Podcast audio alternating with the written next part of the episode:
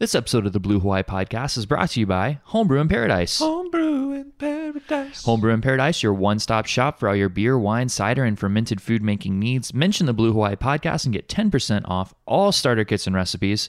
Go on down and see them. Pick something up, buy something, learn to brew your own beer. Stop paying for it. It's way cheaper. What's the address for Homebrew in Paradise? 740 Mo'ava Street in Kalahikai. Yeah. That's Homebrew in Paradise. So uh, we're recording this Saturday, October 27th at 9:15 Hawaii time. Uh, the president of the United States has incited a pogrom in Pittsburgh. Uh, eight people have been killed at a bris uh, in the Tree of Life Synagogue in the greater Pittsburgh area. Um, may their memories be a blessing. I don't think I can say too much more right now because whatever I say uh, is going to be far too obscene uh, to make it on the air. Do you just have one thought about President Trump? Yes. We'll bleep it. Yeah. Fuck you, Donald Trump. And everybody who still stands with you and thinks that this is okay. Who thought the tax cuts would be worth it? Yeah. Who And- thought and that who said the Supreme Court seat Well, was worth they- it? If they had just if they just had armed guards during at the for those of you know for those for our audience uh, unfamiliar uh, when a when a Jewish boy turns eight days old he's introduced to his community. That's when the circumcision is performed. It's like supposed to be a joyous occasion. And now you know uh, there are 50,000 Jews in the greater Pittsburgh area. They're probably all going to be affected by this and they're going to be you know traumatized by this. Um, we also saw in Kentucky a white supremacist shot two black men uh, saying whites don't kill whites. he tried to go into a black church Yeah, he tried to go tried to do another Dylann Roof. This is basically we had sent, another guy who tried to bomb sent b- bombs. the entire Yeah. top level Democratic Party leadership. and the president of the United States is talking about how well it's oh you know now the media is only talking. You know what?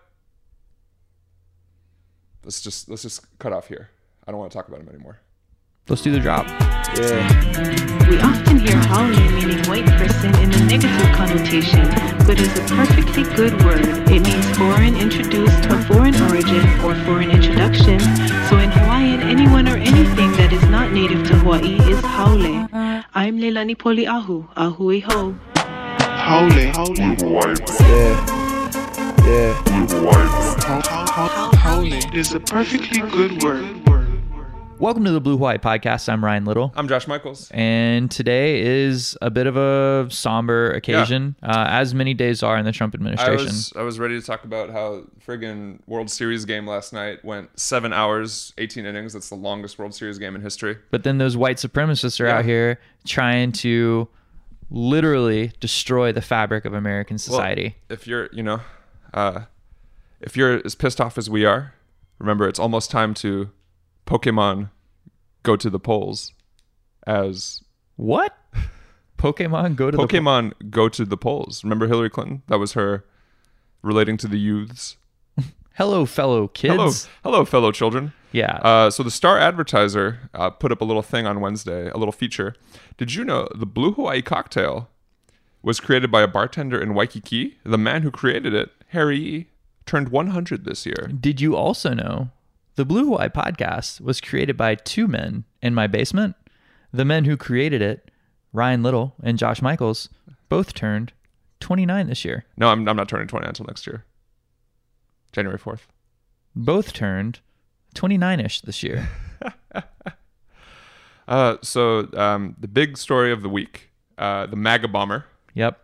um, man named Cesar Sayoc, a 56 year old whose criminal history uh, includes previous arrests for making bomb threats, uh, and also worked as an exotic dancer and bouncer in a number of strip clubs. Nothing more exotic than domestic uh, terrorism. was sending pipe bombs in the mail to uh, the Obamas, the Clintons, George Soros, a number of prominent Democrats, basically uh, Robert De Niro as well.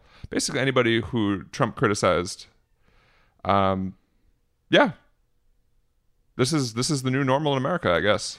You know, um, But the real the real danger in all of this is is those people yelling mobs. people yelling at Mitch McConnell in a restaurant. Did you see did you see the guy's van? yeah. So Fox News blurred out the sticker. The thing, you know, you've seen. I'm sure we've all seen uh, deranged, our fellow our fellow deranged citizens, you know, We've got a couple in yeah, Honolulu. slapping abortion kills, uh, you know, photos of dead babies, uh, big pictures of Trump, like you know, Benghazi, Benghazi, Benghazi, lock her up, blah blah blah. Fox News blurred out all the stickers on the van and only described them as quote political messages.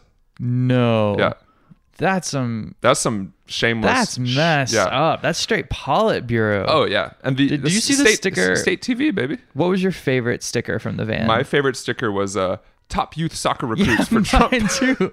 Like what? Yeah, that's What is a youth soccer recruit? and like, why? How are they for Trump? you know. We'll never know because Hopefully, this guy's going to prison forever. Uh, that he also, according to one report, owned seven thousand dollars worth of Trump-branded clothing. That's a lot. Yes, but the president takes no responsibility, uh, obviously, because he's never taken responsibility for anything in his entire life. He also, uh, at a White House event where he was, you know, call quote unquote calling for unity, uh, several audience members shout out George Soros, and others shout "Lock him up." Uh, the quote Trump chuckles, points, and repeats, "Lock him up." And the next day, an armed gunman went into a synagogue and killed a bunch of people. Yeah. So it's great. Normal country. Um, the caravan of asylum seekers heading for the border.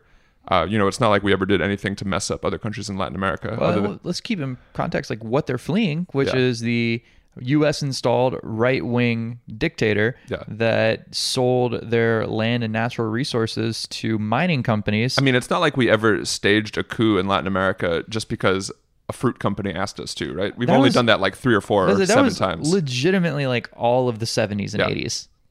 uh, of course, uh, you know, the administration is saying not just criminals are in this caravan, but unknown Middle Easterners. That's an actual quote. Like, Unknown Middle Easterners. how do they know that? Um, I don't know, but How do you have any idea? but it sounds freaking terrifying to Fox News viewers that there are unknown Middle Easterners. There's, a, I hate to tell them, but there's unknown Middle Easterners living in their cities. You know who? Uh, Like, you can't know all the Middle Easterners. I can think of one uh, scruffy-looking young Middle Eastern man with some ex- extreme ideas. do you mean Jesus Christ? I mean Jesus Christ. yeah. Yeah. It's so fun, like Middle Eastern. Not even now. It's not even Muslims. Now it's just everybody. So uh, Indians who had a brief respite, probably uh, in the whole like super Islamophobia. Yeah. Even though most people can't tell a you know Indian from a Saudi from a Pakistani, at least not most Americans. Uh, it's coming to you now. So Have you Sorry. noticed, have you noticed how like when our people, you know, our ancestors who came on a boat caravan, uh, when we travel great distances in search of new opportunities and a better life, we're great pioneers, and everybody else is some sort of invading horde. yeah, I mean, if you if you like, That's the same reason we are expats when we move abroad, and we're not immigrants. yeah, that's a good point. Also, third thing, third peeve here, nobody in the news is explaining how laws work. It's legal to present yourself at the U.S. border without Yeah. papers. You can, you know, you declare, you ask, you request asylum. You're It's a not breaking whole any U.S. law. Yeah. And third, and sorry, fourth thing, these people are still a thousand miles away walking on foot. They are not coming like tomorrow. To give you an idea of how far they are, they're basically in Kansas, Yeah. walking to L.A. yeah. That's a hard walk. Yeah.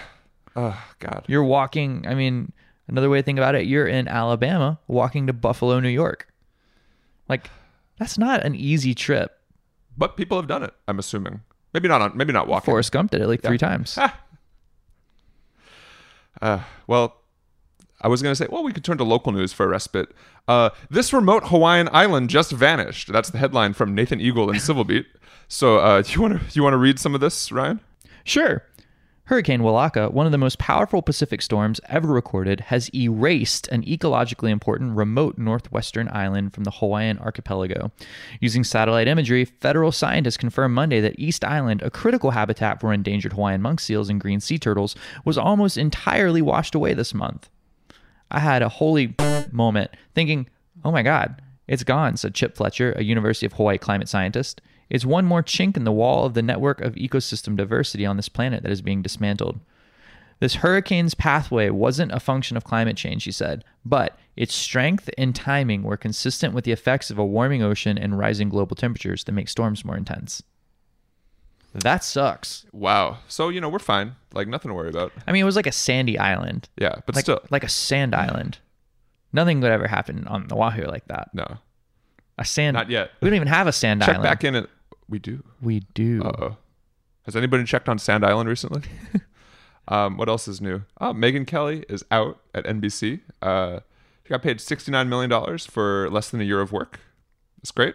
Uh, it all came to a crashing halt because the lady who insisted vehemently that Jesus and Santa Claus were both white, and that's just non negotiable, uh, could not understand why blackface might be offensive.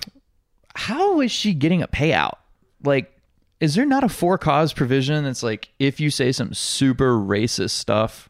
They clearly did not watch her show on Fox News. Um, I credit to Media Matters here. I am going to. Sh- they put together a compilation of some of Megyn Kelly's greatest hits. Uh, timeline reporting.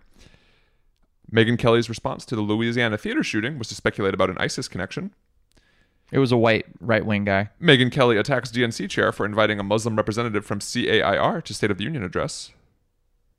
Megyn Kelly asks anti gay hate group leader why pro gay activists are so intolerant. Fox's Megyn Kelly asks whether indictment against Center for Medical Progress is a political hit job. Fox's Megyn Kelly calls gender pay gap, quote, a meme. Megyn Kelly on Sandra Bland case, quote, even if you know the cop is in the wrong, comply and complain later. And of course, uh, Fox's Megyn Kelly bemoans, quote, the anti cop thug mentality she sees in, quote, black communities. Lovely person. We wish you well. Uh, enjoy your. $69 million. dollars. Kudos to NBC for finally taking prompt action. And hold on, my phone's ringing. Oh, it's Ronan Farrow. Yeah. How? Yeah, NBC doesn't look great here either. No. You, like, did you not watch any of her show ahead of Yeah. time? Like, well, okay. Here's what it, here's the implication. And, like, if we're being honest, it's that, who is it? Al Roker and, uh, what was the woman that was hosting with him? Tamron Hall. Tamron Hall. They got they got their show got yanked. They got Kelly. yanked. They're both people of color. Yeah. And they were Like like, Al Roker is a fucking institution. and when they were like, they He's, were, he's like the American weatherman. so they were like, all right, you know what? We, you know who we really need to get? We We need, need, to get more white people An who are airheaded blonde white woman from Fox News. And so how do we do that? Yeah, we get we pick, you know, the airheaded blonde white woman. And then like they're they made like they're not the victim here. No. Like they did the dance with the devil. They knew who Megyn Kelly was. They knew what they were getting. And they were like, that's who we want because we want to attract her viewership. Like they're basically they were trying to fight for Fox News viewers. Like they suck. yeah. Wow, Jesus. Um, No, not him. Megyn Kelly said he's white. yeah. So, uh, similar note to the you know uh, the Republicans whipping everybody up into um, about the caravan, etc. The other thing they're getting people whipped up. Uh, they're really hammering the culture war issues because they can't run on their you know quote unquote successful tax cut that will pay for itself and create so many jobs. Blah blah blah. Everybody realizes it's a lie now. Uh, New York Times is reporting the Trump administration is considering narrowly defining gender as a biological immutable condition determined by genitalia at birth. The most drastic move yet in a government wide effort to roll back recognition and protections of transgender people under federal civil rights law. Basically, the federal government is deeply, deeply concerned about how you relate to your genitals. yeah. Well, I really hope Caitlyn Jenner is glad she endorsed Donald Trump. In fact, uh, she's expressed on Twitter that she is unhappy with this rule. I never thought that the leopards would eat my face, said the woman who voted for the leopards eating people's faces party.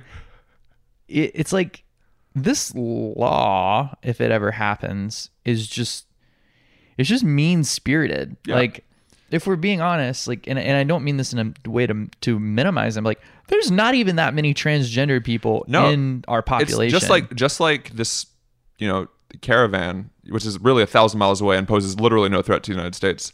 The two percent of people with gender dysmorphia or you know who are living as transgender folks who are great and brave and wonderful people. are just trying to live their friggin' Yeah, lives, like, man. But it's, it's- a great scare tactic. They're coming into your bathrooms. it's like there's They're coming into your bathrooms. They're going to molest your children. it's yeah it's like there's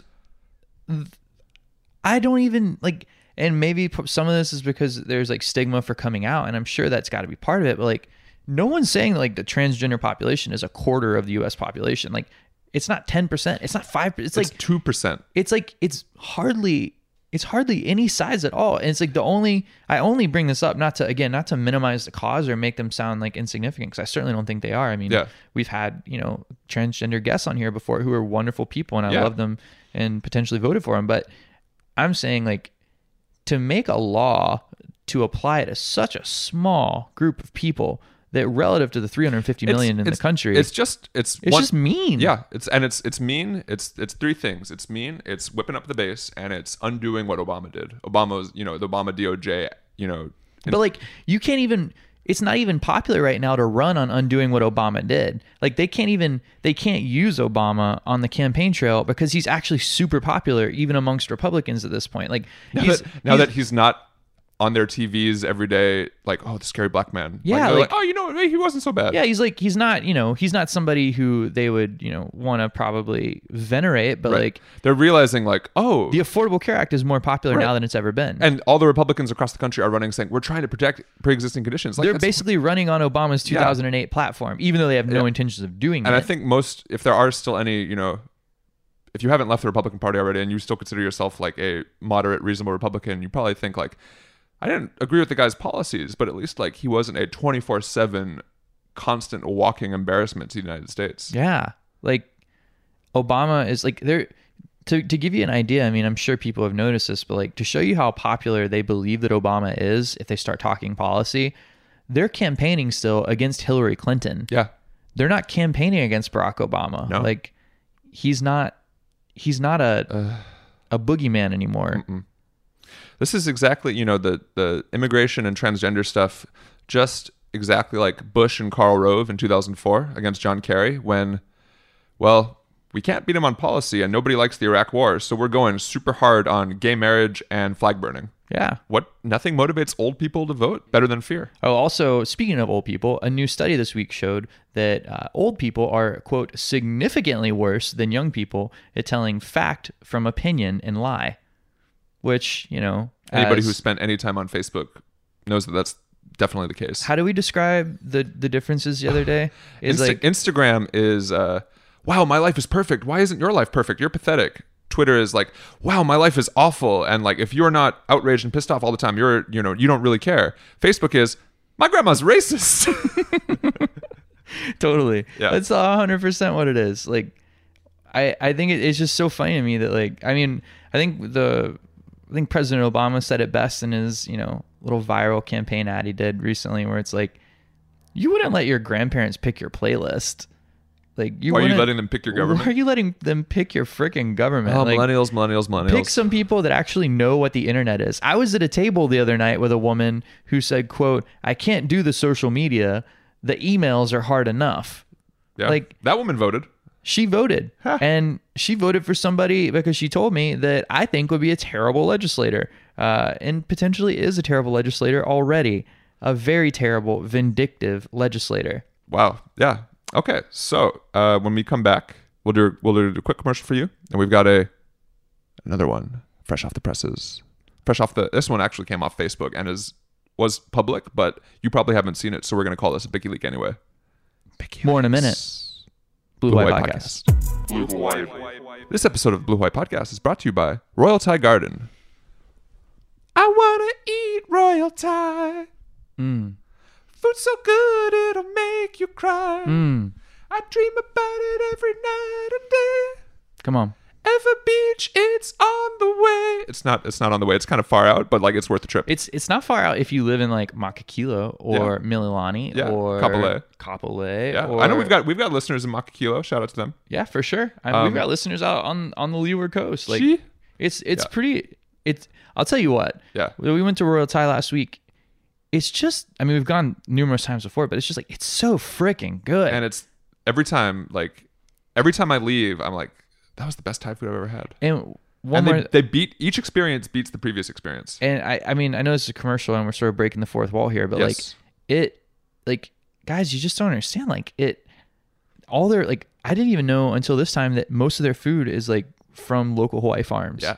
that's They- amazing. the the uh it's a family family owned restaurant and the dad is the one doing all the farming right he Like, farms, he, hustles. farms a lot, and then he gets other ingredients from other farms. I'm just telling you guys, like, it's not that. I, I think we use it in our uh, in our R. Kelly spoof song a couple of episodes back. Like, it's not just that it's great; it's it just makes all other Thai food seem just okay. So, anyways, Royal Thai Garden, 91 1001 Kaimai Street, Ewa Beach, Hawaii. go there eat it now 96706. Blue And now we're back with Biki Leaks. Okay, so a little context here. Uh, bring a background before we give you the deets. This is Chad Blair writing in Civil Beat. Two weeks before the general election, Office of Hawaiian Affairs trustee Rowena Akana is the focus of a contested case hearing regarding multiple violations of state law. what? But her 28 year political career and her reputation are also arguably on the line. Akana, who has served on the OHA Board of Trustees since 1990, that was the year I was born, longer than any trustee, is charged by Dan Gluck, executive director of the Hawaii State Ethics Commission, with accepting prohibited gifts, failure to report the acceptance of gifts, and using her office for personal benefit. if the Ethics Commission concludes that Akana is at fault, she could be subject to tens of thousands of dollars in fines. and folks, uh, we, we we know we'll get some emails saying, "Oh, why are these two howlies talking about Oha? That's none of your business." Blah blah blah. Rice v. Cayetano, we can these- do that. I was going to say these are just the facts as reported, but I'm just kidding. But seriously, yeah, th- this Yeah. isn't this isn't our no. So a friend of ours who is a who is Native Hawaiian, who is a beneficiary of Oha, and has been tracking the hearing very closely, posted the following on Facebook. Quote: I attended the ethics hearing briefly this morning. I was confronted by Akana in the restroom where she taunted me. I am not surprised by her behavior because she and I have had prior interactions.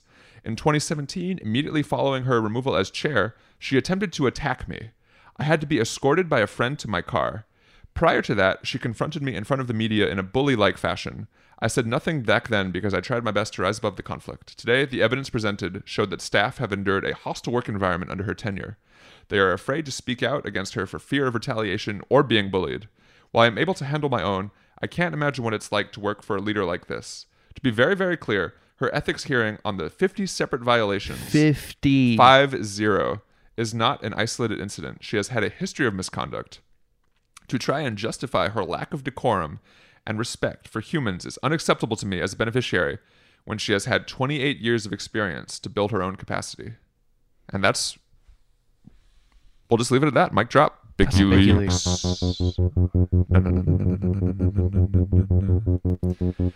Oh, we got a great guest for you coming up. We are talking to our dear friend, Have you ever international. noticed that we say everyone is our dear friend? We have lots of dear friends. We have so many dear friends. if you want to be our dear friend, and people who we just we just meet Yeah. become dear friends. yes. Friends turn to enemies, enemies turn to friends. Uh, boys becoming men, men becoming wolves. What is that from? Werewolf bar mitzvah. That's what I say. Is that from Thirty Rock? That's from 30. Yeah. Trace Spooky, Scary. Yeah. Yeah. Um, Bassima Al-Ghussein, she is a national security, international relations expert working in DC, doing big things, but also Where's she Uh, from? She is a humble local girl from the esteemed institution of Kahuku High School. Kahuku. Go Red Raiders. Red Raiders. We are talking to her about all things DC and Middle East. Uh, as you might have heard, there's some there's some stuff going on there. Where? DC or Middle East? Yes, Yeah. uh, and that'll be right after this. Stay tuned. Blue Hawaii. Blue Hawaii. Blue Hawaii. Welcome back to the Blue Hawaii podcast. We are thrilled to be talking to our dear friend Bassima Al-Ghussein. She is the CEO of Alghussein Global Strategies, which specializes in government affairs and advocacy, policy research, and strategic communication in the United States and the Middle East. She's also an alum of the Truman National Security Project, a former Obama administration appointee, uh, an alum of the Center for Strategic International Studies, and an alum of Congresswoman Colleen Hanabusa's office. She's appeared on television and radio all over the world, from the BBC to Al Jazeera to dot dot dot Fox News. She is a Palestinian American, local girl, proud Kahuku Red Raider, all around badass. We're very pleased. Bassima, welcome to the show. Thank you so much for having me. I'm really happy to be here. Yeah, but okay, so before we get into the million insane news issues out there, can you tell us just a little bit about your story and your journey from Hawaii around the world? Sure. So, um, as you shared, I went to Kahuku High School on the North Shore of Oahu, and when I was at. Kahuku, yeah, exactly. When I was at Kahuku, I was a really big debate nerd, a Red Raider debater. Yeah. Um, and I was really interested in politics and government. And so when I went to college, I went to college on the mainland. I was really lucky to get an internship um, in, at the time, Congressman Neil Abercrombie's office. Wow. So I interned in his office, and then I later came back to DC after um, I graduated from college and I eventually worked in Colleen Hanabusa's office for four years. Um, and then I went to the Center for Strategic and International Studies after her unfortunately unsuccessful Senate race um, against Senator Schatz. And then from there, I actually started my own company um, while I was at CSIS because CSIS lets you do outside consulting. Um, and so I, I set it up while I was still there. And then what happened was is I got a client who um, was a Middle Eastern gentleman and m- multi hundred millionaire mogul um, who required pretty much all of my time and attention. Dang. So I just quit CSIS and I did the consulting thing full time. Um, but then while I was working with him, I got a job offer from the White House um, to be a legislative affairs advisor to the Department of Energy in the Obama administration. oh, those were the days. Do you think the mogul would be interested in sponsoring a podcast? Um, maybe I can ask him. All right, we'll give him this episode as a sample then. Yeah, Perfect. just just show him a little bit about what we can do. Uh, we're taking outside assignments. So tell us, uh, tell us a little bit like what is a typical day at the office like, and what's some of the work you've done? Um, honestly, there is really no typical day. Um, as you as you know and shared, I do a lot of television interviews, and the nature of kind of live TV breaking news is that I just get called maybe maximum an hour in advance. So Dang. it's really hard to kind of have a structured day because it's like I'll structure it and then something will happen and like my whole schedule goes out the door. Sure. So um and then I'm also a grad student at night at Georgetown. Ooh. So it's been quite a lot of work, but I try every day to at least do one social media posting to like Okay. kind of build my following and my base. Um, on Facebook, LinkedIn, Twitter, and Instagram. I just kind of started using Instagram, but um, it's amazing how how many people kind of see me through those mechanisms and reach out to me for work or speaking opportunities or television um, that way. Sure. So I like literally will have producers kind of search me. They'll see me on some other channel and then Yeah. they'll like search me out on Facebook and then book me for their channel. Okay, so it's been cool. pretty organic. Yeah. Cool. What was your like your you know your quote unquote big break? Like, how did you first get into the talking head slash punditry business? And are they So hiring? I w- so I was a Truman National Security Project fellow in the um in 2017. So I'm still a member, but that was like my fellowship year was 2017. And after the Obama administration ended, you know, of course, kind of we were all thinking that Hillary was going to win. And so I had really been setting my career path up to work in the what would be the Hillary Clinton administration. Um, but then after she lost, I kind of took some time off because I it was my first semester of grad school.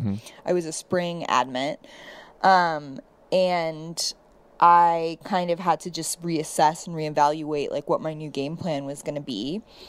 And then it just so happened that I had already set up my consulting company the year before, before I had gone into the Obama administration. And so basically, what I did was I just kind of reactivated it and then um, kind of slowly, slowly started doing client development and be, getting out there a little bit more. But because I had a flexible schedule and I wasn't employed by an institution, the Truman National Security Project would call me and ask me if I would do television interviews on their behalf. Nice. And I was kind of in a unique situation where I was able to because what happens is oftentimes when people don't have a flexible schedule, you know, like you're in the office, if you just get a call and they say, hey, in 45 minutes, can you come to the TV studio to talk about X? Nine times out of 10, you can't, right? Because you have a client sure. meeting or you have a whatever. Um, or another thing that happens is there's a lot of people who are employed by certain firms or organizations, and there might be like a really long, arduous process to get approval for something like Sure, that. yeah. That at the point that you would get the approval, like the opportunity is gone. So I was in this unique position where it's like I live in the neighborhood, I live really close to almost all of the major networks and studios, and I have a background in speech and debate, so I'm a pretty good public speaker. And then I've just been up on all these issues because I've lived in Washington for now 10 years and I've worked in Congress and in the administration and in think tanks. And so, um, and I've just always been a news junkie and a current events junkie. So, um, yeah, so so my first time I was ever on TV was through the Truman National Security Project, and then it just really took off from there. Well, Nice. so speaking of being a news junkie, um, where do you go? Like, what do you look at if you're trying to stay informed on what's going on? Well, so I mean, my go to domestic papers are the New York Times and the Washington Post. Sure. But I actually do get a lot of my news from social media. And my reason for that is because, so my Facebook friends, you know, I've now I have 5,000 Facebook friends, which is the max for a private account. And I have friends, I have friends all over the world. And so I actually really like to go to Facebook to get news because what will happen is they'll, my friends in other parts of the world will be sharing articles that are maybe from a newspaper in Great Britain or maybe are from an Israeli newspaper or a newspaper in Saudi Arabia. And, um, I, you know, see it because they're sharing it with me, whereas that might not be like a news outlet that I would just go to kind of organically myself, you know, every day and check it. Sure. So I like seeing the different kind of perspectives and the ways that people are reporting on stories from around the world. But then I mm-hmm. also, from working, I guess, on this side of the media landscape, I mean, I I take into account. I mean, I yeah, of course I understand that like not all countries have free press. In fact, most countries don't have free press. So like you know where the news source is from and potentially how reliable it is. And I've actually sent articles because I have a lot of friends who work in town and in media. And so I've sent articles that I've like read on a Middle Eastern paper to friends at the Washington Post and just been like, hey guys, like, is this, can you confirm or deny? Is this true? What's up? Mm, you know? Very cool. So, well, you know, looking at looking at how crazy things are both in DC and across the Middle East region, you know, at least we can all sleep soundly at night knowing that Jared Kushner is on the case. Oh my God. Yeah. He's So- not, he's like one of my least favorite people in the Trump administration without a doubt. Yeah. That's saying a lot Yeah, because so- they've got Betsy DeVos in there. Yeah. We've got Yeah, our own oh crown my prince gosh. problems. Um, Yeah. All right, so right now, you know, the biggest story in the world is uh, the torture and murder and dismemberment while he was still living of uh, Washington Post journalist Jamal Khashoggi by the Saudi government. Um, and that was almost certainly at the direction of uh, MBS or the Crown Prince Mohammed bin Salman. Um, Trump and his allies are like sort of just like falling all over themselves, saying that Saudi Arabia uh, didn't do it, and you know they're being blamed for uh, everything. Is sort of like Brett Kavanaugh. It's another case of guilty until proven innocent, and you know, of course, going after them is not worth risking 100 billion dollars worth of arms sales. Um, how do you see this all playing out, and what do you think our future relationship should look like with the Kingdom of Saudi Arabia? Well, to be honest, I think that keeping Mohammed bin Salman in power jeopardizes U.S. Saudi relations. I mean, we see the Senate, you know, the entire Senate Foreign Relations Committee, we see members from the Republican Party and the Democratic Party in Congress calling for sanctions, you know, um, calling for a freeze on any arms sales to Saudi Arabia. And I think this tension would actually be removed from the US Saudi relationship if MBS was removed.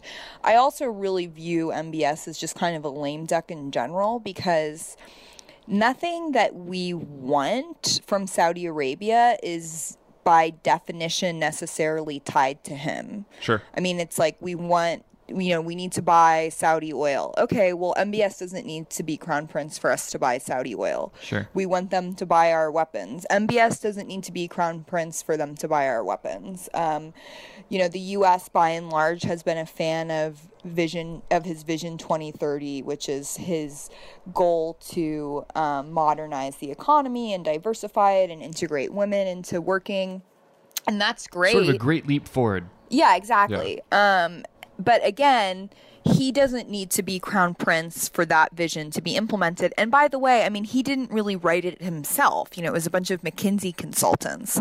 So Yeah. it's, I don't really see what the unique advantages of having MBS as crown prince. And King Salman has already, he's, um, MBS is the third crown prince. So a couple years ago it was Mohammed bin Nayef, and then a few years before that it was someone else. Um, and so I just really don't see how MBS is going to get out of this. I mean, I think he's it's really clear he's super guilty. Yeah. Is, Yeah. So the as far as the So- the succession, like I guess mechanism, for lack of a better word, is it basically King Salman gets to decide who he thinks is best for the job, and we just sort of go from there. Yeah, pretty much because he has um I think they had like 70 children.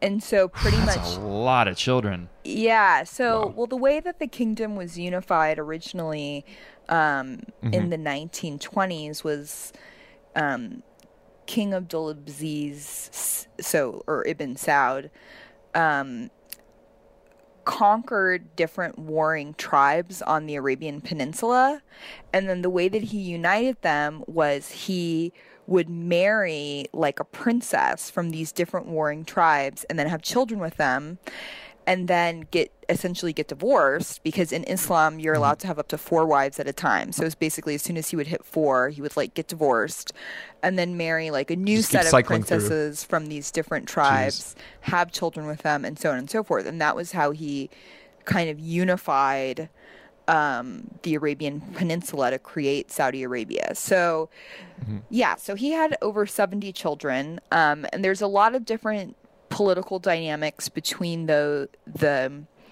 the matrilineal lines. So, Okay. kind of like how we have political parties in America. Oftentimes in Saudi Arabia, a uh, you know the concept of a political party might be more like all of the children of this wife kind of subscribe to this school of thought and they have a competition with the children from that other wife who might subscribe to a different school of thought. And so that includes a spectrum of like some are more moderate some are far more religious some are more you know extreme some aren't. Um, and so kind of all of those different houses kind of function as a different political party. So when when you say uh, competition, like almost like a, it's almost like a game for the throne, like a game of thrones. absolutely He's, Ryan is the one who no, does the it puns. absolutely is yeah. Okay. Um, so you know, and on our end, uh, you know, you mentioned in DC, some of the conventional wisdom seems to be changing. Um, Trump is definitely not the first president to be enmeshed with the Saudis, but he's the first one to be so totally, you know, transparent and obvious about it. And meanwhile, the State Department just put out a request for proposals seeking contractors to train guards for Saudi Arabian women's prisons.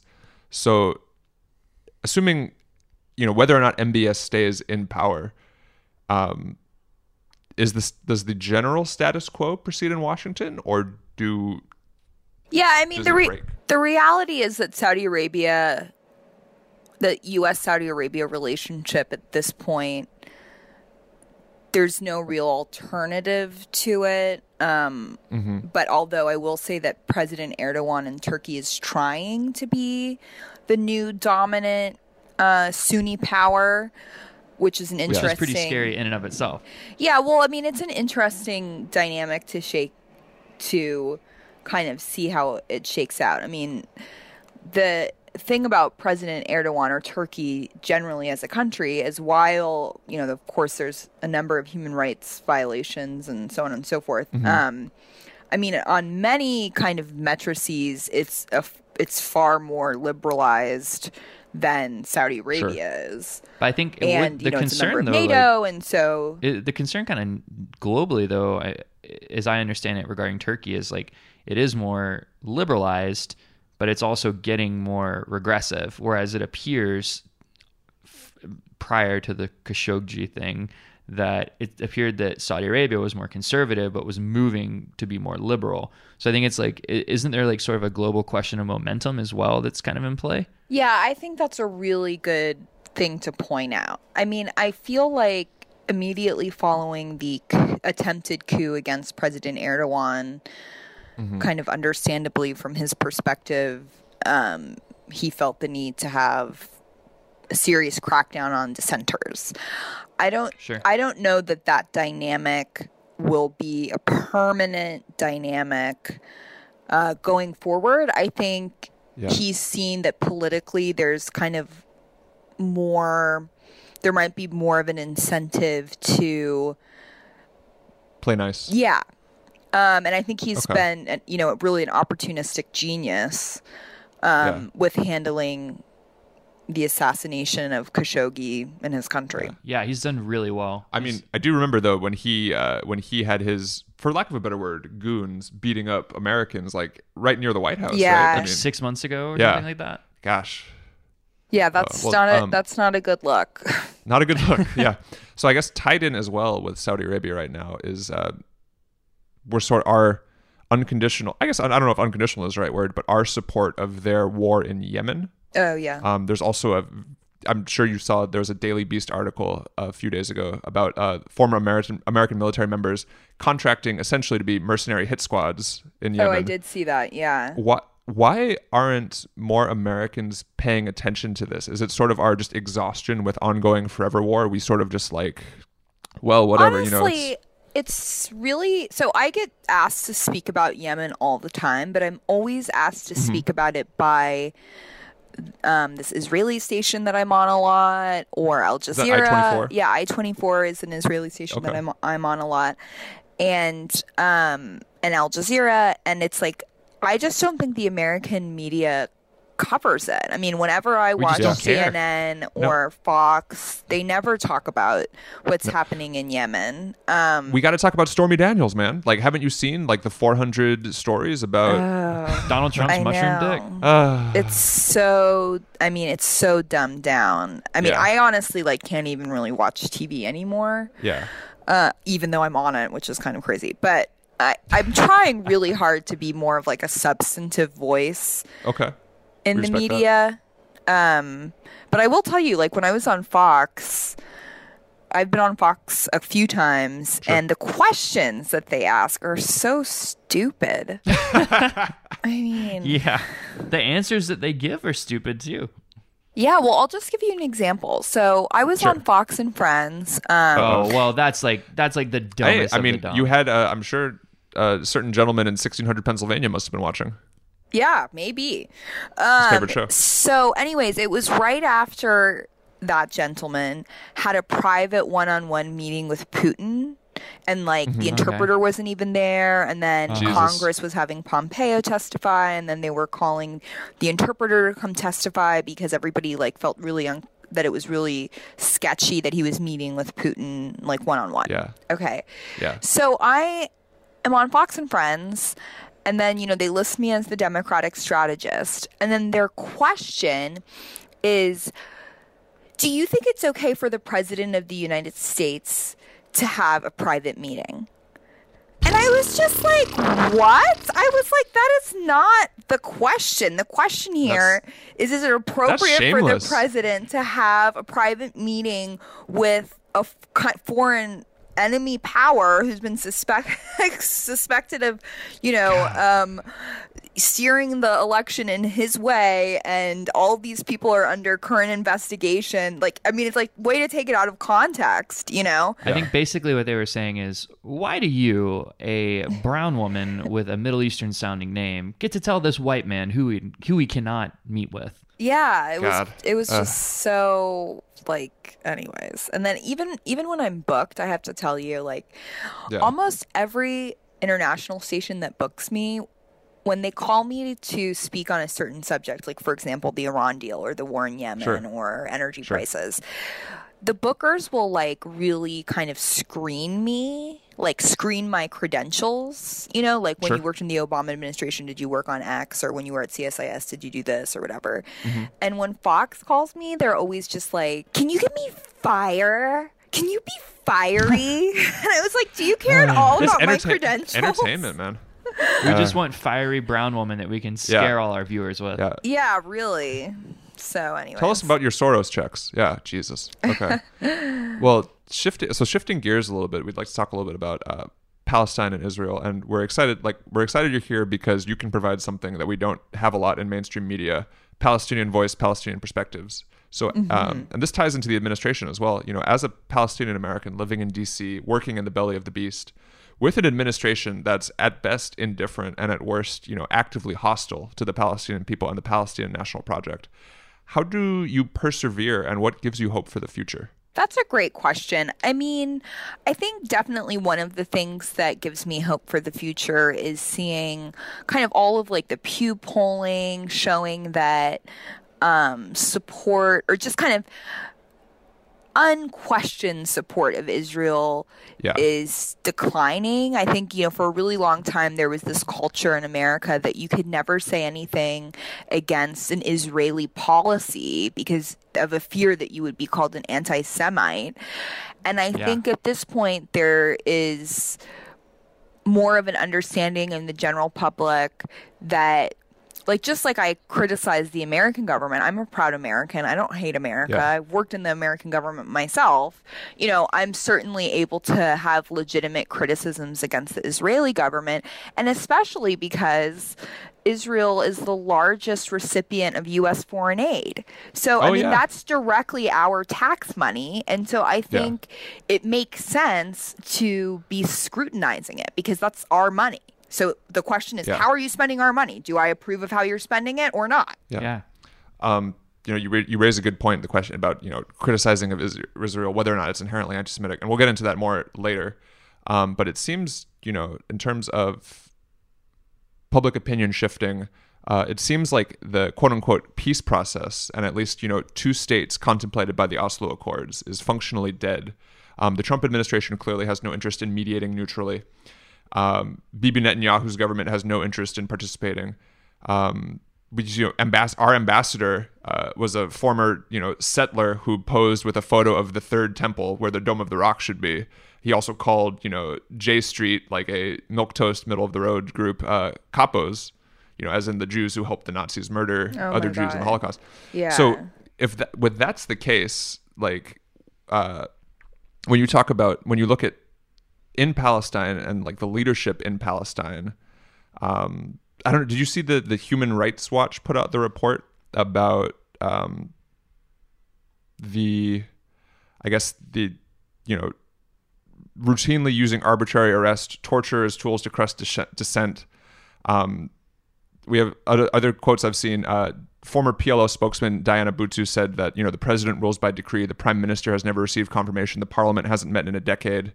The terms, their terms, all expired years ago. For for ordinary folks living on the ground, uh, what do they see as their best hope for the future? You know, I get message from messages from Palestinian people every day.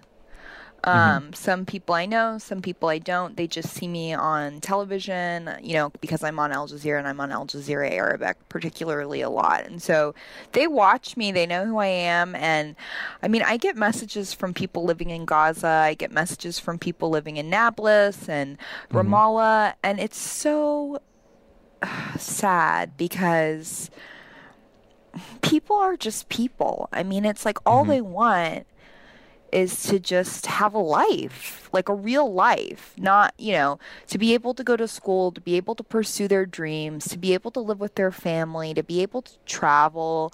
And, you know, one gentleman, he was 21, was messaging me from Gaza and he was just saying to me like how his dream was just to be able to go anywhere anywhere. Yeah, you know and um it's really you know absolutely a catastrophic humanitarian disaster. And i think it is such a huge departure from american and democratic values.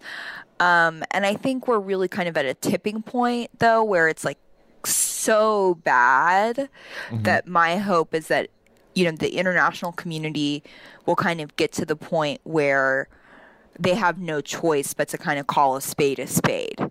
Because i think Yeah. for hmm. many years people have been sw- you know swiping it under the rug. And i actually think in some ways it's kind of good that trump yeah, um, has taken such a hard line stance Yeah. and you know when he moved the embassy to Jerusalem because you know what I just said was like thank God I mean let's stop pretending that the US is an honest broker in this deal Right. Exactly. Cat's out of the bag. Exactly. Exactly. And it's like, you know what? I respect that the US is a sovereign nation. The US has a has a right to choose an ally and to mercilessly advocate for that ally. But if that's what you're going to do, then let's not pretend that you're the mediator. Right. You know, like just own that. Just own that position and then let other countries or other organizations mediate and try to figure out this conflict or advocate on behalf of the Palestinians. Yeah, there's a great, um, uh, an, essentially an, an argument or a quip I saw is that even though you know uh, Israel and Russia are the only two countries in the world uh, where Trump has a higher approval rating than Obama, you know, in some ways Obama. Uh, by basically saved Netanyahu and the right wing, saving them from themselves by not letting them give in to their own worst instincts. And exactly like you're saying, now we can't pretend anymore. Yeah, and I, it's like I've seen, um, and this actually is interesting because so right after Trump moved the embassy to Jer- Jerusalem, um, President Erdogan held a conference in Turkey for the it's called the OIC, which is Organization of Islamic Countries, kind of um, condemning the move and saying like you know we Sure. don't recognize the legitimacy of that, and every single member state sent their head of state except for Saudi Arabia. So he was. Uh, I think um, Mohammed bin Salman sent an ambassador. He was, and he, you know, he was not there, and neither was King Salman there. And I think that's really interesting because it kind of shows again, you know, he doesn't want to make a slight against Jared Kushner because obviously moving the embassy was, you know, initiative of Kushner's, but at the same time, and also, he'd be angry at him on WhatsApp. Right, exactly. um, but um, at the same time, it's really, you know, the, the Saudi royal family essentially gets a lot of their ruling legitimacy like from the Quran, from Sure. from As the guardian of the holy sites. Exactly, for, as the guardian of Mecca and Medina, the two holiest sites in Islam. And the third holiest site in Islam is Jerusalem. And in Arabic, Mm-hmm. we call it Al Quds, and that's where the Dome of the Rock is, or Al Aqsa Mosque. And um, I don't really understand. This is kind of part of the reason why I think MBS is just generally a dead man walking. And there's been so many things that have made him made his popularity decline in the Middle East, um, which is undeniable. Um, That how you can claim to be the legitimate ruler of Mecca and Medina and essentially abandon Jerusalem. Yeah. Hmm. Yeah, I mean, and you know, on on that broader theme um, of the you know the region, the region's response, uh, it came out on Friday that uh, Bibi Netanyahu took a secret trip to Oman, and there's a video of him meeting with the Sultan, and it seems like he was received pretty warmly. Um, how how do you see, and you know, for for forever, you know, the the rest of the region has has at least nominally been supporting the Palestinian cause. Um, but how do you see Israel's relationship changing with the rest of the region, especially in response to Iran? Well, so there's basically been rumors for a while that the Gulf nations um, have been considering normalizing relations with Israel. Mm-hmm. I personally don't think that that is a bad idea. I mean, I'm a mm-hmm. pragmatic person, and the mm-hmm. reality is, Israel exists. Israel is a country. You might as well have, you know, safety agreements and allow, hopefully, Arabs to travel in and out, and Yeah. Jewish people And to travel you- in and out. So yeah, Yeah. so on and so forth. And so you're exactly right that the realignment of kind of interests, and this is why the Saudis were kind of a little bit cozying up to the Israelis behind the scenes, um, is because of the mutual threat of Iran. So, Yeah. just to kind Yeah. of explain to everybody, Saudi Arabia and the majority of Arab nations are Sunni Muslim nations, and Iran is a Shia Muslim nation, which is a sect of Islam that makes up about 20% of overall Islam's population. And these are two feuding sects. So, if you we mm-hmm. kind of remember back to the split between the Catholics and the Protestants, or the Church of England and the Catholics, it's like Sa- that same, same, similar. yeah, it's it's very analogous. So, mm-hmm. Anyways, so Saudi Arabia sees itself as the leader of the Sunni of Sunni Islam, uh, in part because Mecca and Medina are in their country, um, and is a regional rival with Iran, who is the leader of Shia Islam. Um, and Iran, as we know, is a great, great enemy of Israel. So there's kind of a natural alliance between the Sunni Arab nations and Israel in combating Iran. My only thing, and I've said this on television before, Yeah. is you know Israel Israel desperately wants to have regional legitimacy and be recognized and so on and so forth and that makes sense but i just think it would be such an abandonment of i don't I, if you want to call it islamic values or arab history to not in the process of saying like okay israel we'll recognize you but we want But- this and this yeah. and this for the palestinian people in Yeah. exchange Yeah, and you'd hope, and you know, what you'd hope, especially on the Israeli side, you'd hope that making peace with the neighborhood sort of removes the excuse and the siege mentality that allows them, especially with the American blank check, to unquestionably, you know, trample all over the Palestinians. You just say, okay, guys, now that we've sorted this out, like, put more pressure. right Um, But I don't Now, know that you know- that's happening because the thing is, Yeah. is that like you know the reality is the Gulf nations leadership. It's not their job to advocate for the Palestinian people. I mean, that's the big problem is that we live in a nation state system, and the Palestinian people don't have a nation state, and so there's nobody you know in the game that's really it's their job to advocate advocate for them. It's always just kind of like you know throws some breadcrumbs to the Palestinians. Yeah. Um, and so I don't know if you know the leadership has to come from the from Europe because I will tell you I mean so my family is from an area of Palestine my dad was born in 1932 he was quite a bit older than my mom um, so he was born in Palestine before Israel was established in 1948 and my family is from what is now considered to be totally properly Israel. So even when we talk about a two state solution or um, you know the territories the occupied territories like my where my family is, is from is totally off the table it's not even in discussion or to be considered to be for palestine like it's gone just gone yeah. um, but one of the things that my dad would say to me when I was a kid is he would just say, like, we didn't do this to these people, meaning like the Holocaust. Right. And he would say, like, you know, Europe did this to them. And he would say, like, why do we pay the price for Europe's crimes? Hmm. And that was like the last little last little death rattle of colonialism, right? Like the British can just be okay. Well, here you go. Yeah, exactly. And so and so I do kind of feel along that line of thinking and I think you you've seen a difference even in the British parliament how this issue is discussed kind of recognizing that Yeah. you know they had the Balfour declaration and so on and mm-hmm. so forth.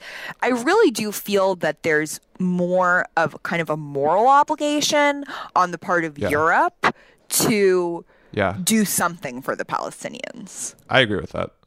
You know, moving across the green line and, and talking a little bit about Israel, the and mentioning their right wing shift. We're about to mark the anniversary of Yitzhak Rabin's assassination, and it's been sort of downhill for peace and democracy ever since that. Currently, you know, you see the same rhetoric and tactics in the Israeli parliament. Uh, one of the, the director of one of Israel's preeminent human rights organizations was addressing the UN Security Council about Gaza, and uh, he was called a collaborator, a disgrace. Um, one Knesset member put his face on a wanted dead or alive poster. So the same thing is happening. History is repeating itself.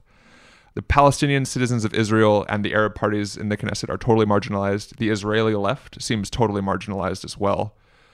Assuming that peace, you know, whether in the form in the form of a two-state solution, which is still the stated aim of all the parties, how do we how do we get there? Because especially too at the same point, you know, when we talk about theocracies in the Middle East, we're usually talking about Saudi Arabia or Iran, but the Israeli government is really heading in that direction as well. You know, the uh, the religious Zionists basically Bibi is entirely dependent on them and their groups to get reelected, and they think if God is on our side, why should we settle? Right? We're, you know, we saw what happened in Gaza when uh, Ariel Sharon pulled out the settlers. You know, there are currently six hundred thousand settlers in the West Bank. You know, I know you know better than anybody the the the numerous obstacles there, but how do we how do we break through some of this? To be honest, I mean, I just do not see any positive progress at all with Bibi and Trump in office.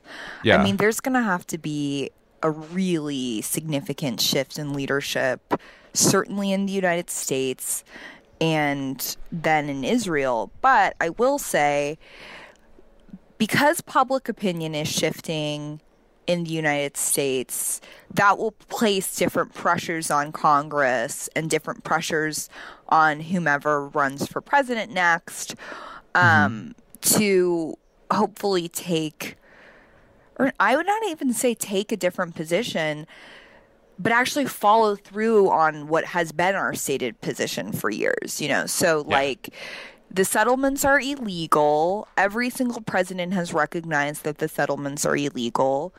And what's happening is every time Israel continues to build settlements or commits human rights violations, there's no repercussion. You know, we mm-hmm. continue with the same gigantic aid check. We there's mm-hmm. there's just no and so it's it's almost like a you know a child who you say, "Okay, you're not allowed to, you know, eat chocolate before dinner." But then every day they eat chocolate before dinner and then nothing happens to them. You know, I mean, Yeah. it's like so, and I just get so frustrated because I mean, I have so many amazing um, friends in the United States and around the world who are either Jewish American or of Jewish descent, and sometimes it's like. I just want to like scream at Bibi Netanyahu Yeah. and just say like, Bibi, like, didn't your mother ever teach you how to share? Yeah. Like, isn't Oh, that a. Jewish value? It you're is. exa- no, you you're know? exactly right. And I this- mean, when you talk about the shifting public opinion, I mean, that's the, nowhere is that bigger than uh, American Jews moving away. Like 76% are still going to vote for Democrats. You know, even Trump calls us ungrateful.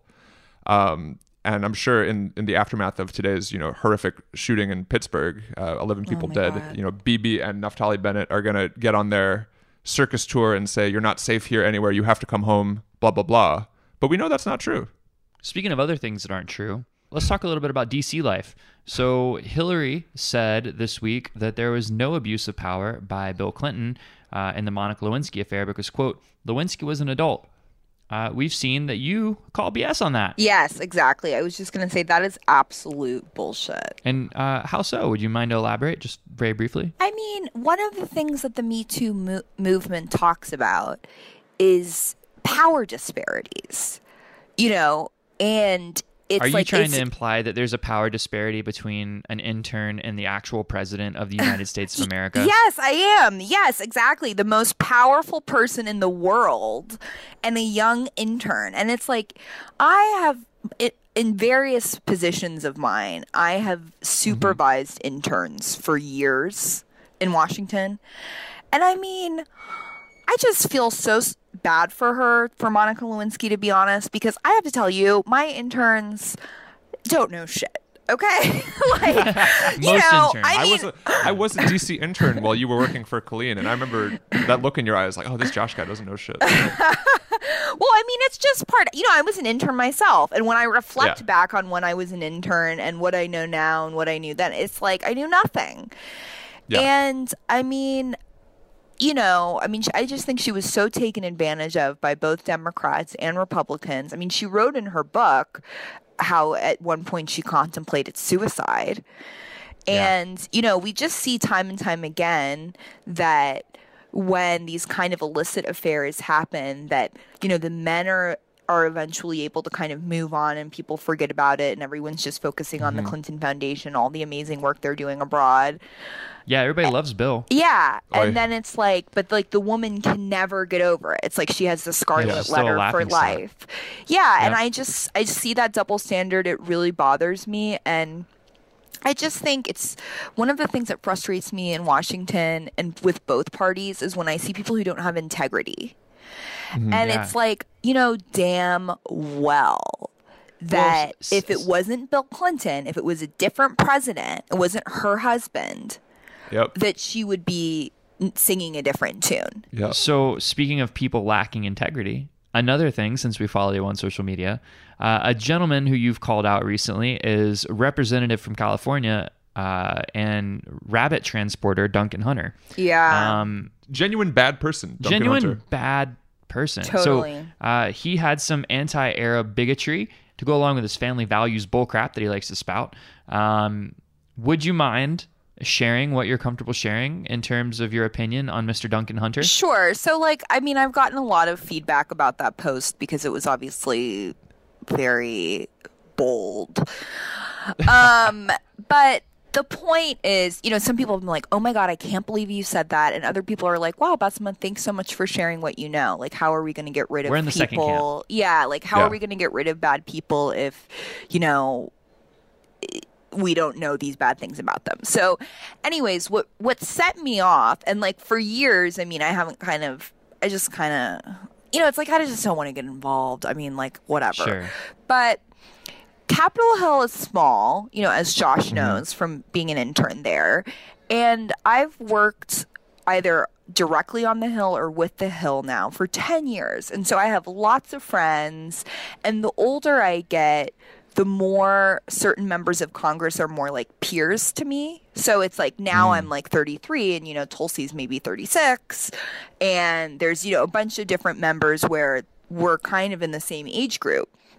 And so I was at um, a party on the Hill, and you know there were several members of Congress there, and several staff, and people just hanging out, having. It was just. It really wasn't that like out of the ordinary party. I was just there having chili in the kitchen. But I walk into the kitchen, and he was doing cocaine, and he had two young women with him. Who? How did you know it was cocaine? Well, I'm just. I mean, Just what other white powder would you put up your nose? yeah, yeah. So I mean, I'm just guessing, you know.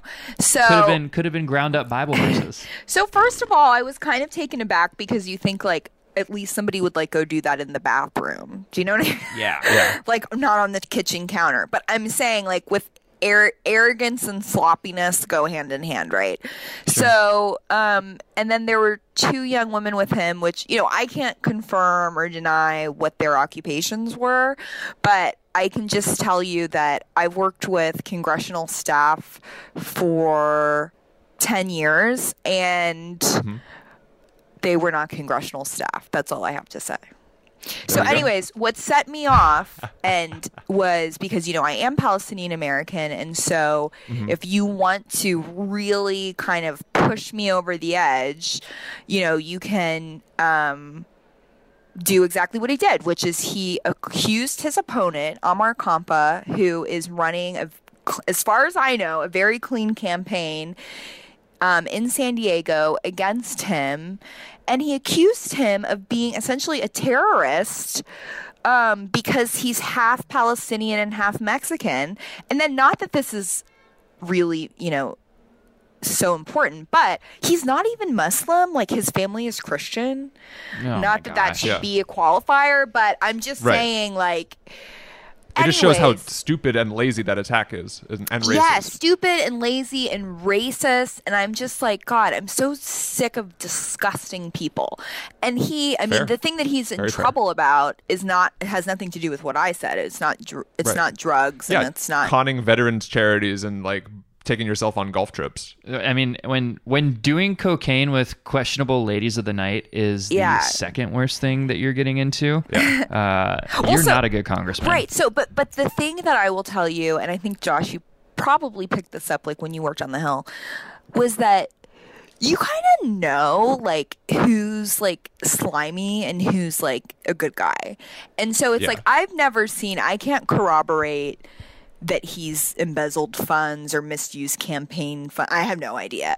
But I'm just, just say- saying let's just that say, when yeah. that news was initially released, I, I was kind of like, "Oh yeah, not surprised. Yeah, he Yeah, we seems were not kind of shocked. slimy. Yeah. Yeah. All right. Well, um, all right. I, and we haven't even gotten into this, but let's just talk about woke Mahmoud Ahmadinejad on Twitter. Have you seen? Have you seen him? Is he for real, or is he just trolling the great Satan? Oh my god, I have not seen him. Do I need to follow him? Yeah, I yes, you think he- need to he- follow. he's out here talking about uh, he's talking about Colin Kaepernick and how he was wronged, and then he's also uh, also weighed in with some uh, s- s- fervent opinions about uh, the Michigan State uh, University of Michigan football game. So He honestly seems like he'd be a pretty great president. Oh my gosh, I can't. What's his Twitter handle? I'm looking. Pro- I would just I would just Twitter search Mahmoud Ahmadinejad. Yeah. I don't think there's a ton of them. Okay. okay, okay. Yeah, no, I'm I haven't been following him, so you guys will have to update me. Oh wait. Yeah, I see. Wait, does Yeah, he have 77 that husband, dad, grandfather, university professor, Yeah, that's him. That's him. that's, That's Uncle. That is legitimately Mahmoud. That's Uncle Ahmadinejad. Mahmoud. Mahmoud, I'm gonna throw your ass in prison. Ahmadinejad. Mayor Proud uh, Iranian. wow. Yeah. So, anyways, follow that, and we'll have you on next time to talk about his Twitter feed. Uh, our last question for you: What is your favorite restaurant in DC and on Oahu? We asked this to everybody, not about the DC thing, but we want to get everybody's favorite restaurant. Okay, so my favorite restaurant in DC is Le Diplomate, and my favorite thing to order there is the pea soup, which unfortunately it's seasonal, so it's off the menu right now. Le Diplomate, um, I can confirm, is amazing. That's my fancy. favorite restaurant in Hawaii, God, that's really hard. I mean, I love Giovanni's shrimp truck. Um, Solid, yeah. And there was this Hawaiian restaurant that I think I think it was yeah, it cl- I'm pretty sure it closed, but it was called Ono Hawaiian Oh yeah, Food. Is it still there? they are. I believe they are now under new ownership. I have not been since the closure and reopening, but they were closed for a little bit. I believe they're right across the street from me. Yeah, duh Ono Hawaiian Food. That place is so bomb. So I always go Yeah. there whenever I'm in town. I obviously always go to Giovanni's. Um and all I do when I'm in Hawaii is eat, which is like so pathetic. Are you coming back for the holidays? I don't have any plans to, but Ah, yeah, but I I'll be Well, back you at some point. We're doing dinner and drinks. yeah. Oh, great. Oh, yeah, of course, Right. for sure. Okay. Awesome. Next time you're in town, hit us up. We'll Uh, definitely do that. Bassima Al-Ghussein, uh, thank you so much for your time. Thank you for your wisdom. Thank you for the work that you're doing. Um, do you have any final thoughts for the listeners? Yeah, I do. I just want everybody to know that not everyone in Washington is a gigantic asshole. and That's good to know. I just want the listeners to know that there are people in Washington who are really good and who are really hardworking, both Republicans and Democrats, who love this country so much and who respect each other. We have genuine, sincere friendships and who have good ideas for how to make our country better. And it just breaks my heart that everything I see on the news is so divisive. And I just want those who are listening outside to know that not everybody here is a huge jerk. And now I just feel as if I am, I have to say, or have to ask, excuse me, who's your favorite Republican? member of Congress or a friend? Uh, elected elected official. Oh, well, I mean, there's different members who I like for different reasons. So, But, like, I mean, I to pick loved. one. Okay, well, okay, well, I mean, it was Senator McCain, but do I have to pick someone Yeah. else now because he passed Yeah. away? The purge. The purge is coming, and you can only save one Republican. I think Corker, Senator Well, Corker, that's- the chairman of the Senate Foreign Relations Committee. He's Well, honest. okay, but well, he's he's gone like in uh, two months. Like, Yeah. I know, else? but see, that's the problem is that All the good they ones are resign. getting You can only- well, you no, can only just, be decent after you resign. they just start being honest at like you know Yeah. saying what they want not I mean I don't mean to say di- but when when you're running for reelection you have all these things any member of Congress has to take into consideration before they say something. And Yeah. so Oh, yeah. it's only when a member is either retiring or resigning or whatever that like they can say they can pull kind of like a John Brennan 2.0 and Yeah. be like, okay, now let me tell you what I really feel. And so I think what's cool about Corker that we've seen because he's not running for reelection is he says what he actually thinks, and I think a lot of the time, most of the time, it's right on. Yeah. Well, And still I'm sure there are cut. I'm so. sure there are other members like that on the Republican side, but again, it's like because they're running, they're not able to say it. But if you were talking Yeah. with them in private over drinks or having lunch or something, you know, there's so much more I think than we that we agree on than what we disagree on. All right. Well, Bassima Al-Ghussein, thank you so much. Thanks again, Bassima. Thanks for having me, you guys. Aloha. All right. All right. Aloha, Aloha. Take care. Bye. Time for Shout outs. shout out time. R.I.P. Rest in peace to the big homie Nairobi at the Honolulu Zoo. The zoo announced sadly that Nairobi, a 21 year old male giraffe, passed away uh, from complications due to old age.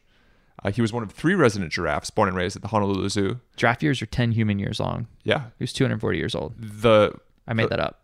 well, the the giraffes uh, have an average life expectancy of 10 to 15 in the wild. Because Donald Trump's kids keep shooting them. Right. Exactly.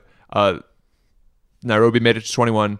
Uh, the two surviving giraffes still at the zoo are his 24 year old sister, Sabuti, and his 19 year old brother, Squirt. Wonderful. How would you like to be little brother Squirt and your siblings have like these badass African And you're names? just like, and you're, Hi, I'm Squirt. Yo, I knew a family one time. Uh, it was Brent, Bradley, Brandon, Bethany, Benjamin, six kid. They named that kid Todd. Shout out to the newly canonized Saint Oscar Romero of El Salvador. Tara Isabella Burton, writing for Vox, says Romero, a beloved figure in Latin America for his commitment to social justice and combating poverty, was executed on a church altar by a right wing militia in 1980 after vocally disparaging the military dictatorship then in power. The revolutionary government junta of El Salvador, which was in power from 1979 to 1982, frequently engaged in mass murder and torture of its citizens. Thank Who you, put C- that government in power? Thank you, CIA. Thank you, Ronald Reagan. Interesting. Romero is frequently associated with a Latin American school of thought known as liberation theology. Influenced by Marxist thought, liberation theology sees the mission of the church as not only saving souls for Christ, but also dismantling oppressive and exploitative power structures, bringing the kingdom of God to earth. I think I think that's what I am. That's legit. I didn't never know there was a word for that, but I'm pretty sure that's me. Um, Marxism. also, speaking of church news, the Russian Orthodox Church has officially severed ties with Constantinople. Woo! No one really knows what that means, but good for you guys. Yeah, uh, and they're probably going to go to war with the Ukrainian Orthodox Church. I wouldn't surprise me. No, not even a little Um, bit. We don't have a restaurant recommendation for you. Actually, okay, I got a little one. Oh, Ryan's got one. I went to this place for the first time. I've Yeah. never been there. It's it, it's very it's well patronized from what I understand. Frost City. It's Frost City, bitch. I Frost, know, Frost I know, City, I know. I do the same thing. I've never, I've never heard of Frost City. It is like right near the gate at the McCully uh, Beretania King Street split. okay. It's like on the ground floor of the same shopping center where Ahi Assassins is. I think it's a Korean thing. There's some sort of kanji character I can't read. Um, but you're gonna tell me it's not send, kanji? send your complaints to at Ryan is little. Is that not? Is it not kanji? no, I mean, I, somebody's gonna be like, "This haole doesn't even know." Blah blah blah blah No, blah. of blah." course I can't read kanji. Uh, It's but not, it's not kanji. Read a fucking book. Oh, it's true. Yeah. I may get that, but I don't think so because I learned hiragana and katakana one time, and I don't think it was one of the characters I recognized. So, anywho, uh, they make what's called like frost, and it's like the it's like three thousand times thinner than a snow cone, Mm-hmm. and they put like mochi, cr- like not mochi crunch, they put mochi and like fruit, and That they get it. good. Dude, it's amazing. It's really cheap. It's like six bucks, and it's easily enough to feed two. It's a great dessert option. So uh, we've gone there like three or four times. Perfect. Also, shout out to Mister Snoop D Double J. This is we don't. I don't have a restaurant rec, but I'm gonna recommend everybody go ahead and buy Snoop Dogg's brand new cookbook. What's it called, Ryan? From Crook to Cook, platinum recipes from The Boss Dogg's Kitchen, uh, published by Chronicle. Tells the story of his culinary rise to the recipes uh, from his doggy style days in the early 1990s when gin and juice flowed and fried bologna sandwiches were his go to grub, And he also stood trial for murder. to today when he's often inspired by his delightful friendship with Martha Stewart. Snoop writes that his Billionaire's Bacon, a smoky sweet twist on the usual brunch standby, quote, is for when you want some real playa shit and you ain't got time for that regular swine. Yo, man, I like my goal in life is to be on, some real play. Yeah. shit. yeah. I just hope that when everybody comes and watches our live show November 8th, 7:30 p.m. at Mark's Garage, Yeah. that they think, "Wow, these guys are on some real playa shit." I mean, I'm not a very good cook. I'm working on it, but maybe hint, hint, Antoinette, if you're listening, you want to cop this uh, cookbook for Christmas? Also, uh, we're sending all love and aloha to Pittsburgh as in the course of broadcasting this, um, the, excuse me, in the course of recording this, we don't broadcast it yet. Uh, the death toll has risen to 11. Well, uh, as as our ancestors say, "Mir wollen sie überleben," we will outlive them. Yeah. So, hey Nazis, fuck you. Get in touch, rate and review us on iTunes. It really, really helps. And most importantly, come to our live, Live show. show. November 8th, Mark's Garage, seven thirty to nine thirty. Be there. It's going to be Lit. fun. Lit. Lit and fun. Yep. All right. That's all we got. Next time, Blue Hawaii Podcast. Blue Hawaii. Blue Hawaii.